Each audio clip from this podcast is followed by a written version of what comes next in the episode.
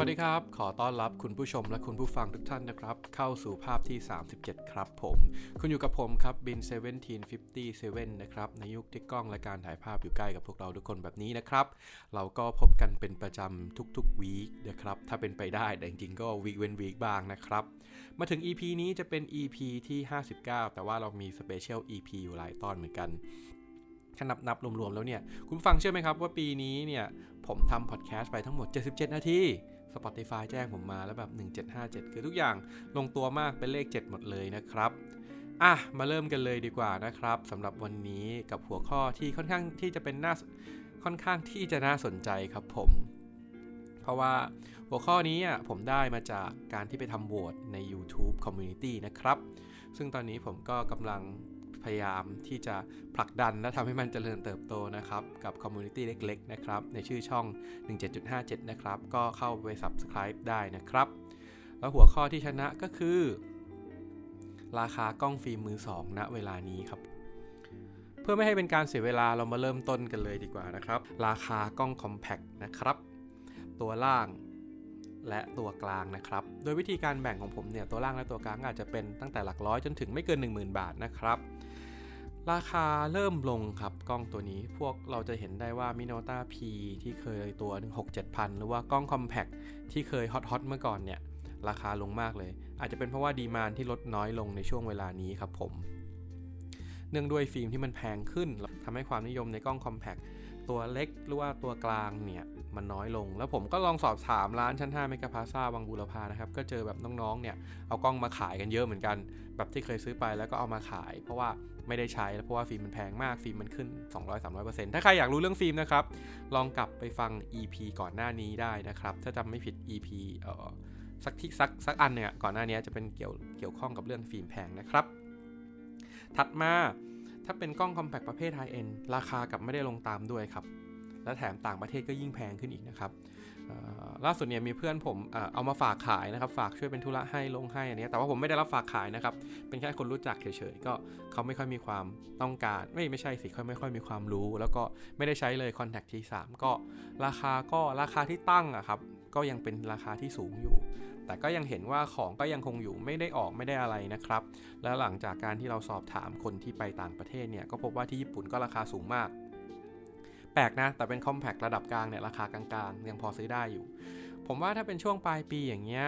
บางทีครับราคาเขาอาจจะแบกรับต้นทุนที่มันสูงเกินไป ถ้าเราซื้อจาก user ที่เขายอมขายในราคาถูกลงอาจจะได้ราคาถูกลงนะครับ อันนี้ไม่แน่ใจเหมือนกัน แต่พวกกล้อง compact พวกอะไรพวกนี้การรับประกันเป็นเรื่องที่สำคัญด้วย เราอาจจะต้องแบบ test ฟิล์มกันจนแบบโอเคเลยสำหรับคนที่จะซื้อ compact แบบ high-end นะครับ compact มา high-end มีอะไรบ้าง ผมเอาเป็นว่าราคาเกิน 20,000 ขึ้นไปแล้วกัน ออก็จะมีแบบที่2ที่3เอ่อยาชิก้าบางรุ่น แล้วก็พิโนต้า TC1 อย่างเงี้ยพวก TC1 สีดำอย่างเงี้ยตอนนี้ที่ญี่ปุ่นก็ราคาขึ้นไปแรงมาก7-8หมื่นเลยครับ ซึ่งจริงๆมันก็น่าจะเป็นราคาประมาณนั้นมานานแล้ว แล้วก็ยังคงหาของได้นะครับสำหรับ Compact High End ไม่ได้ของไม่ได้ขาดอะไรก็ยังมีเรื่อยๆ ให้ซื้อให้ตามเก็บกันนะครับ แต่ผมคิดว่ามันน่าจะเป็นหลาย ๆ อย่างด้วยแหละ เพราะว่าเออเรื่องค่าเงินของเราที่มันค่อนข้างแบบ เขาเรียกว่าอ่อนลงถ้าเทียบกับดอลลาร์นะครับ แต่กับตรงข้ามกันเราแข็งขึ้นถ้าเทียบกับเยนก็ ถ้าไปญี่ปุ่นหรือว่าวางแผนไว้คอมแพคไฮเอ็นที่ญี่ปุ่นก็ยังพอที่จะซื้อได้เหรอเออาจจะซื้อไม่ค่อยได้เท่าไหร่นะครับ แต่ก็ราคามันก็ประมาณนี้แหละ ก็ถือว่าผมผมบอกว่ามันเป็นผมคิดว่ามันน่าจะบอกว่าเป็นราคาแบบทรงๆมากกว่านะครับ แล้วก็ราคาก็ยังคงสูงอยู่ถ้าเทียบกับสมัยก่อน หรือว่าเพิ่มกับอัตราการเพิ่มขึ้นนะครับ อะมาต่อกันเลยดีกว่า ทีนี้เราจะขยับมาในโซนที่ผมค่อนข้างถนัดหน่อยแล้วกัน เริ่มจากไลกาเลยครับ เอาเป็นพวกไลกาที่ไม่มีวัดแสงนะครับ M2 M3 M4 พวกนี้นะครับ พวกนี้ราคาทรงๆครับ แต่ว่าถ้าเป็นพวก limited edition เนี่ยเราก็ยังไม่พูดถึงเนาะ เดี๋ยวค่อยไว้เก็บเป็นอีกหมวดหมู่หนึ่งแล้วกัน พวกไลกา M2 M3 เนี่ยสามารถซื้อได้ที่ต่างประเทศนะครับ ถ้าพูดถึงแบบญี่ปุ่น อันนี้ผมยังไม่ได้ไปเองนะ แต่เท่าที่ดูรูปอ่านรูปดูป้ายราคาเนี่ยยังหาสภาพดีๆ ได้ในราคาประมาณสักไม่เกิน 70,000 แต่ถ้าพูดถึง 3-4 ปีก่อนที่แล้วคงพูดเทียบไม่ได้เนาะแต่เทียบกับราคาในประเทศไทย มันก็เป็นกล้องที่ค่อนข้างซื้อขายคล่องกันอยู่ในระดับหนึ่งเลยนะครับ เพราะว่าราคาประมาณ 5 6หมื่นสามสี่หมื่นอะไรเงี้ยก็ยังพอมียังพอมีให้เห็นอยู่สภาพลุยๆ ก็ยังพอซื้อได้ครับ มันไม่ได้แพงไม่ได้อะไรมาก เรียกว่าถ้าพูดถึงในตระกูลไลกา M เนี่ยไลกา M2 M3 เนี่ยก็ยังไม่ได้ขึ้นเยอะมาก ซึ่งผมคิดว่ามันก็น่าจะโอเคสำหรับคนเริ่มต้นนะ แต่ว่าผมก็ไม่แนะนำอยู่ดี ผมอยากให้ใช้กล้องที่มีวัดแสงมากกว่าสำหรับคนเริ่มต้นนะครับ เอาเป็นว่าวันนี้เราคุยกันเรื่องราคาดีกว่า โอเคเนาะ ทีนี้เราก็จะขยับมาในซีรีส์ต่อไปไลกา M2 M3 ไม่มีที่วัดแสงและราคาทรงๆเนาะ ก็ซื้อได้ไหมก็ซื้อได้ช่วงนี้ไม่ได้มีปัญหาอะไรก็ถ้าเปรียบเทียบกับช่วงก่อนหน้านี้ก็ยังโอเคอยู่ยังไม่ได้แบบแตกต่างกันมากนัก อะ เราขยับมาตัวยอดฮิตเลยครับไลกา M6 ไลกา M6 เนี่ย ตอนนี้ราคาในประเทศมีการปรับลดลงจากที่มันเคยขึ้นไปบ้าง เท่าที่ลองอดูในพวกแบบ Marketplace ต่างๆ ใน Facebook อะไรเงี้ยมีการปรับตัวลงมากไม่ได้พุ่งทะยานแรงไปมาก แต่ว่าก็ยังมีเออหลายๆ ร้านที่ยังราคาสูงอยู่ ราคาแบบแตะแสนแสนหนึ่งแสนหนึ่งแสนสองเนี่ยก็ต้องเข้าใจเขาอาจจะเป็นแบบว่าช่วงราคาเก่า ซึ่งอาจจะต้องรอการปรับฐานด้วยว่าก็ต้องต้องให้ราคาเก่านั้นออกไป แต่ผมอยากบอกอย่างหนึ่งว่ากล้องมือสองครับมันเป็นการขายสภาพซะมากกว่า แล้วจริงๆไลกา M6 เนี่ยพูดถึง M6 ลงรวมเลยนะ มันมันมันมันเรียกว่ามันผลิตมา 30 กว่าปีแล้วอะ ความเก่าความสมบูรณ์ในการใช้งานเรื่องนี้สำคัญมากเลยครับ ช่วงนี้ผมเจอ M6 ที่เป็นคลาสสิกเนี่ยเสียบ่อยเหมือนกันจากเพื่อนๆนะครับ แล้วก็ยังต้องรออะไรอยู่ เพราะฉะนั้นเวลาซื้อหรือว่าเวลาเลือกอะไรเงี้ยก็ต้องดูที่มันทำงานปกติวัดแสงตรงอะไรอย่างเงี้ยเป็นอันดับแรกแล้วกันนะครับ ส่วนพวกไลกา M6 TTL เนี่ยราคาพุ่งสูงไปมากเลย M6 TTL เนี่ยเทียบได้เพราะว่ามันมี M The New M6 ตัวใหม่ที่ราคาเปิดออกมาประมาณแสนแปดนะครับทำให้ราคาไลกา M6 TTL เนี่ย ราคาก็ยังสูงอยู่แสนสองแสนสามอย่างเงี้ยมีแน่นอนเลยนะเวลานี้ ถ้าถามว่าซื้อได้ไหมอันนี้ก็แล้วแต่คนชอบนะ แต่ผมเคยพูดในการพรีวิว M6 แบบที่ยังไม่ได้จับ The New M6 ว่าเออถ้าเทียบกับ MP แล้วผมก็ยังรู้สึกว่าผมอยากลองของใหม่อะเอออยากอยากอยากอยากซื้อ M6 ตัวใหม่มากกว่า เพราะมันไม่ใช่ว่ามันดีกว่าหรือไม่ดีกว่านะ จริงๆ แล้วมันเป็นซีรีส์ที่ต่ำกว่า MP อยู่แล้ว ถ้าราคาเท่ากันเนี่ย ถ้าพูดถึง performance เนี่ยเลือก MP เถอะ แต่ถ้าพูดถึงเรื่องความใหม่ แบบในการอยากใช้กล้องรสชาติใหม่ๆอะไรเงี้ยผมก็รู้สึกว่า The New M6 อะ่ะผมว่าน่าใช้เพราะว่ามันเป็นกล้องใหม่ อยากใช้กล้องใหม่ประมาณนั้นนะครับ ก็แต่ว่าราคาที่ญี่ปุ่นเนี่ย มันแพงมากเลย พูดถึง M6 ทุกรุ่นนะ ถ้าเทียบกับประเทศไทยแล้วอะซื้อได้ทันทีเลยนะ เออ ถ้าจะเทียบราคากับญี่ปุ่นปัจจุบัน เราไม่มองอดีตนะ เรามองปัจจุบันอย่างเดียว ถ้าเทียบญี่ปุ่นกับต่างประเทศอย่างเงี้ย แสนอัพ แสนอัพ แสนอัพ ในเมืองไทยเนี่ยราคาราคา M6 เนี่ยราคาถูกสุดแล้วประมาณ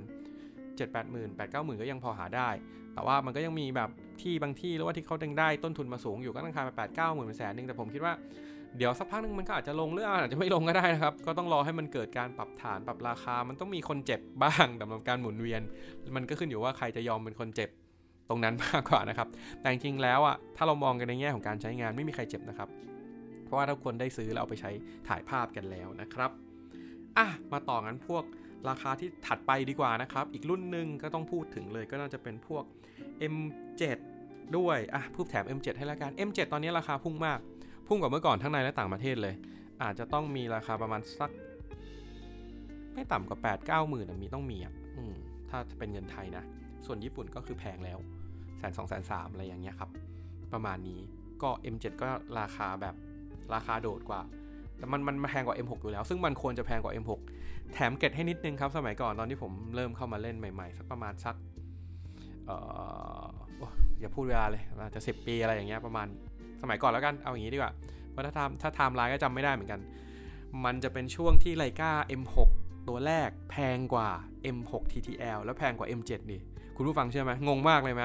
งงนะ เพราะจริงๆแล้ว M7 ควรจะแพงกว่า แต่ M6 คลาสสิกตัวแรกอะมันแพงเพราะว่ามันบางมันตัวเล็กอะไรประมาณอย่างเงี้ยครับ แล้วมันมีความนิยมมากกว่า เพราะฉะนั้นนะครับ บางทีการLeica เนี่ยมันขึ้นกับ demand และ supply ด้วย มันไม่ได้ขึ้นอยู่กับ performance ของกล้องล้วนๆเลยเนาะ มันขึ้นอยู่กับกระแสช่วงนั้นว่ากล้องตัวไหนกำลังมา อันนี้เป็นหนึ่งเกร็ดข้อมูลสำหรับคนที่เข้ามาฟังและอยากรู้ว่า เอ้ยทำไมมันถึงแพงทำไมมันถึงถูกนะ ความนิยมเนี่ยก็ ก็ก็เป็นผลเป็นเป็นเป็นส่วนหนึ่งด้วยนะครับ เพราะฉะนั้นนะ่ะถ้าเราชอบกล้องที่คนอื่นไม่ค่อยชอบมากอะ่ะเราก็มีโอกาสที่เราจะได้กล้องราคาที่ไม่ค่อยแพง ถ้าเป็น Leica นะครับประมาณนี้อะมาพูดถึงพวกไลกา M6 Limited Edition ต่างๆ บ้าง แล้วก็พวก MP พวกอะไรพวกเนี้ยก็ต้องบอกว่าแพงมากๆ แพงจนซื้อไม่ได้แล้ว ถ้าคุณอยากเมื่อก่อนเนี่ยเราเคยซื้อกล้องไลกา M6 Backpen เนี่ยในราคาไม่ถึงแสน แต่คุณต้องนั่งทำแมชชีนย้อนเวลากลับไปสัก 3-4 ปีก่อนก่อนโควิดนะครับ มีเยอะเลยครับวางเรียงกันกระจายกระจายเลย แต่เดี๋ยวนี้ต้องสามแสนอัพแล้วอะขึ้นมาเป็น 3 เท่าเลยอะซึ่งผมคิดว่ามันก็ไม่รู้ว่ามันเป็นราคาที่แท้จริง หรือว่าเป็นราคาของการเก็งกำไร หรือว่ามันเป็นการย้ายเงินเพื่อมาแบบรักษามูลค่าของเงินซะมากกว่าหรือเปล่า แต่มันทำให้ราคามันไปมากๆเลย อันนี้คือทั้งโลกนะ ไม่ใช่ประเทศไทยอย่างเดียว ไม่ใช่ว่าเอ่อเท่าไม่ใช่ว่าคนไทยเก่งกำไรนะครับ เท่าที่ฟังเท่าที่คุยมากับพ่อค้าหลายๆ คนก็พอรู้จักกันบ้างเนี่ย ราคาข้างนอกมันขึ้นจริง ๆ ถ้าคุณเซิร์ช eBay คุณจะเห็นว่า มันเป็นราคาแทบที่จะเป็นไปไม่ได้เลยอะบางคนเอามาฝากผมมาฝากขายมาถามว่าคุณจะตั้งราคาเท่าไหร่ทีนี้ผมไม่ได้ทำในหน้าเป็นเอเย่นอย่างนั้นนะครับ ถ้ามีใครต้องหาต้องการผมก็ถ้าถ้าที่รู้จักผมก็จะแบบว่าบอกว่าเออคนนี้ขายอยู่นะทำอะไรอยู่นะ อืมก็ขึ้นไปเยอะมากเลย มันเป็นราคาแทบที่จะแบบไม่มีเงินบาทไทยซื้อได้อะมันเป็นราคาแบบเมืองนอกอะเออ ซึ่งไม่อยู่บนความเป็นจริงมาก ๆ เลย แต่ว่าก็ถ้าอยากได้ก็ต้องซื้ออะมันจำนวนจำกัดอะจะให้ทำยังไงใช่ไหมก็ใจมันชอบไปแล้วจะให้ทำยังไง มันก็ซื้อไม่ได้ M6 Limited นี่ก็แพงแพงมากแพงมาก พูดได้ว่าแพงโคตรๆอะแพงสัสๆเลยก็ได้อะพูดอย่างนี้เลย แล้วก็หาไม่ค่อยได้ด้วยญี่ปุ่นแทบไม่เห็นเลย พวก Limited Edition Back Paint ต่างๆ นานา โอเค ตัวสุดท้ายที่ผมจะมาปิดท้ายในแคตตาล็อของกล้องก็คือ Leica MP นะครับ ตอนนี้ราคาของใหม่น่าสนใจมาก พูดอย่างนี้เลยพูดอย่างนี้เลยครับ ของใหม่น่าสนใจมาก แล้วก็มันมี Leica M6 ที่ออกเปิดราคาประเทศไทยมาแล้วเท่ากับ Leica MP ซึ่งไลกา MP โอเคมันเก่าแหละแต่มันก็คือ Mechanic Perfection นะครับคือตัวสูงสุดของไลกา M ของไลกาอยู่แล้ว เพราะฉะนั้นผมคิดว่าถ้าสมมติอยากไปทีเดียวแล้วจบอย่างเงี้ยคุณก็ซื้อ MP เลย แต่ถ้าสมมุติว่าถ้าเป็นผมนะผมก็ผมก็รู้สึกว่าเออถ้าเรายังอยากเปลี่ยนอยู่ยังอยากมีอะไรให้เล่นไม่อยากจะสุดทางแล้วอะไรเงี้ยก็อาจจะซื้อตัวอื่นก่อนหน้านี้ก็ได้ แต่ถ้าถามผมถ้าในราคาแบบแสนต้นๆอะไรเงี้ย ผมว่าถ้าเพราะว่าถ้าอันนี้ราคาญี่ปุ่นนะ M6T TL มือ 2 ราคาเท่ากับ MP มือ 2 รือว่าเราคาท่ากับ MP ของใหม่เลย ผมว่าซื้อ MP ดีกว่า ถ้าจะเป็นมือใหม่นะ แล้วต้องการเอามาใช้งานอย่างแบบว่าชอบ แต่ถ้ามีเคยมีแล้วอะไรอย่างเงี้ยอยากจะเปลี่ยนอารมณ์ก็ M6 ก็ได้ M7 ก็ได้ก็แล้วแต่หมด แต่อยากจะบอกว่ารายการ MP เป็นตัวเลือกที่ค่อนข้างน่าสนใจ แต่ราคาในประเทศไทยผมไม่แน่ใจเหมือนกัน ว่าราคาเท่าไหร่ มันราคาไม่เท่ากันเลยครับ แต่ละร้านคุณสามารถลอง search ดูก็ได้ เรื่องนี้ครับ อย่างที่บอกครับผมไม่ได้เป็นคนกำหนดราคาใดๆทั้งสิ้นเลย เอาแค่เป็นข้อมูลจากการสำรวจป้ายราคาแล้วกันนะครับ ส่วนราคาที่คุณจะซื้อกันเนี่ยเป็นราคาที่คุณตกลง ระหว่างคนซื้อกับคนขายเนาะอะมาอันสุดท้าย category ใหญ่สุดเลย เท่าที่ผมเคยพูดไปเลยนะครับ ไม่ใช่สิเท่าที่ผมได้พูดไปก่อนหน้านี้นะครับ category ใหญ่สุดก็คือเลนส์ Leica ครับเลนส์ Leica เนี่ย ราคาในราคาลงมากๆเลยครับ ก็ไม่รู้เป็นไงเหมือนกันว่าเลนส์ Leica ราคาในประเทศแล้วก็ประเทศไทยเนี่ยลงมาก ตอนนี้คือเหมาะมากเลยครับ ราคาลงมากเลนส์รุ่นใหม่ๆนี่ราคาลงมากสำหรับ user คนใช้งานอย่างเงี้ยก็เหมาะที่จะซื้อมาใช้นะ ผมว่ามันมันเห็นหลาย ๆ ตัวที่ราคาลงอะยิ่งเป็นเลนส์รุ่นใหม่เนี่ยมันเหมาะกับกล้องรุ่นใหม่ แต่จริงมันไม่ได้มันก็ compatible กับกล้องรุ่นใหม่ดิจิตอลรุ่นใหม่มากกว่าเลนส์รุ่นเก่าครับ อันนี้แล้วแต่ความชอบเนาะแต่ก็ ก็ไม่รู้เหมือนกันว่าทำไมมันลงขนาดนี้ แต่ผมคิดว่ามันอาจจะเกิดแบบว่าบางทีอะครับก็บางทีมันมีแต่การแบบเก็งกำไรกันมากเกินไปซื้อมาแล้วกะว่ามันขึ้นมัน limited edition สุดท้าย Leica เองก็หักหลัง ถ้าคนเป็นคน Leica collector มามากกว่า 10-20 ปีเนี่ยจะรู้เลยว่า Leica หักหลังหลายรอบนะครับ บอกว่าจะไม่ทำสีเงินเดี๋ยวก็ทำออกมาทำให้ราคาที่เก็งกันไปที่มันเกินกว่าราคาป้ายเป็นราคา resale อย่างเงี้ยเออมันมันมันพุ่งขึ้นไปขนาดนั้นเป็น limited บ้างไม่ limited บ้าง ซึ่งแบบ ไอเนี้ยมันก็ต้องวัดดวงกับ Leica Leica เองเขาก็แบบว่าแต่มันก็บริษัทของเขาเนาะเขาจะทำยังไงก็ได้ แต่แค่อยากจะบอกว่าตอนนี้ราคาราคาเลนส์ในประเทศเนี่ยราคาดีมาก ถ้าเทียบกับญี่ปุ่นนะราคาดีกว่าหลาย ๆ ตัวเลย บางอย่างเราไม่สามารถเอื้อมแตะได้เลยที่ญี่ปุ่นแต่ไทยเนี่ยเราซื้อได้ในราคาที่มันโอเคสำหรับใครที่เล็งเลนส์ Leica อยู่ช่วงเวลานี้ ผมว่าถ้าเทียบมาทั้งหมดเนี่ยก็เหมาะนะ แต่ว่าก็ลองเช็คสภาพดูเอากล้องไปลองดูนะครับแล้วก็ที่สำคัญซื้อมาก็ อืมเอาไปถ่ายรูปกัน อันนั้นเอาไปใช้ประโยชน์ของมันให้เกิดที่สุด ให้ได้เกิดประโยชน์มากที่สุดแล้วกัน เพราะว่านั่นแหละอย่างที่บอกแหละว่าราคามันขึ้นกับ demand กับ supply อะคนอาจจะไม่ต้องการแบบเลนส์รุ่นใหม่ต้องการเลนส์รุ่นเก่าราคาเลนส์รุ่นเก่าจะขึ้นแต่มันไม่ได้แปลว่าเลนส์รุ่นไหนดีกว่ารุ่นไหนนะครับผมเคยพูดหลายครั้งเลยว่าเลนส์ Leica ทุกตัวมี character เป็นของตัวมันเอง แล้วแต่ทุกคนชอบเลยครับ เพราะฉะนั้นก็ซื้อเอาตามชอบตามถูกใจเลยครับ แต่ก็อย่างที่บอกอีกเหมือนกันว่าถ้าเราชอบอะไรแบบที่คนอื่นไม่ค่อยชอบอย่างเงี้ย มันก็จะได้ราคาที่ถูกครับ แล้วก็ก็ประมาณนี้เลยเนาะสำหรับวันนี้อะเดี๋ยวผม wrap up ก่อนแล้วกันว่าผมเล่าเรื่องอะไรไปบ้างวันนี้ผมได้พูดถึงราคา Compact นะครับก็น่าสนใจปกติตัวล่างเนี่ยโอเคไฮไลท์ได้เลยอันนี้น่าซื้อได้ ราคา M6 ก็ยังคงสวิงสวิงอยู่ ปิดท้ายด้วย M7 อะไร M7 เนี่ยก็ยังแพงขึ้นแต่หน้าที่สุดหน้าแต่ที่น่าสนใจที่สุดก็คือไลกา MP เนาะส่วนเลนเนี่ยราคาดีซื้อได้เลย ก็เป็นว่าเรามาแลปอัพปลายปีกันประมาณนี้แล้วกันสำหรับใครที่มีคำถามนะครับ ก็สามารถถามผมได้ทุกช่องทาง ไม่ว่าจะเป็นทาง Instagram 1757 หรือว่าจะเป็นทาง YouTube ก็ได้เข้ามาคุยกันก็ได้นะครับ เดี๋ยวผมจะมี Exclusive Content member สำหรับ member สำหรับ YouTube ผมกำลังปั้นกำลังบิวอยู่ เนาะในช่องนี้ที่คุณได้ฟังอยู่นั่นแหละสำหรับใครที่ฟังอยู่ใน Spotify ก็ไม่ต้องเสียใจไป เพราะว่า content เนี่ย ภาพที่ 37 ต่อไปผมจะทำเพื่อเสียงเป็นหลักและสลับกับภาพเอาภาพมา เพราะว่าถ้าเป็นถ้าถ้าคุณดูใน YouTube มันก็จะมีภาพแบบวนวนวนวนอะไรประมาณนี้ แต่ถ้าฟังทาง Apple Podcast หรือว่าทาง Spotify เนี่ยสบายเลยเอาเป็นว่าเดี๋ยวปีหน้าเราก็เจอกันแบบเดิมนะครับเราพยายามปีนี้อยากจะออกสัก2เทปให้มันครบ เดือนนี้ผมอยากจะฟิตแล้วก็ออกทุกวีคเลย ถ้ายังไงถ้าอยากจะคุยอะไรมีคำถามอะไรก็ตามที่บอกเลยครับ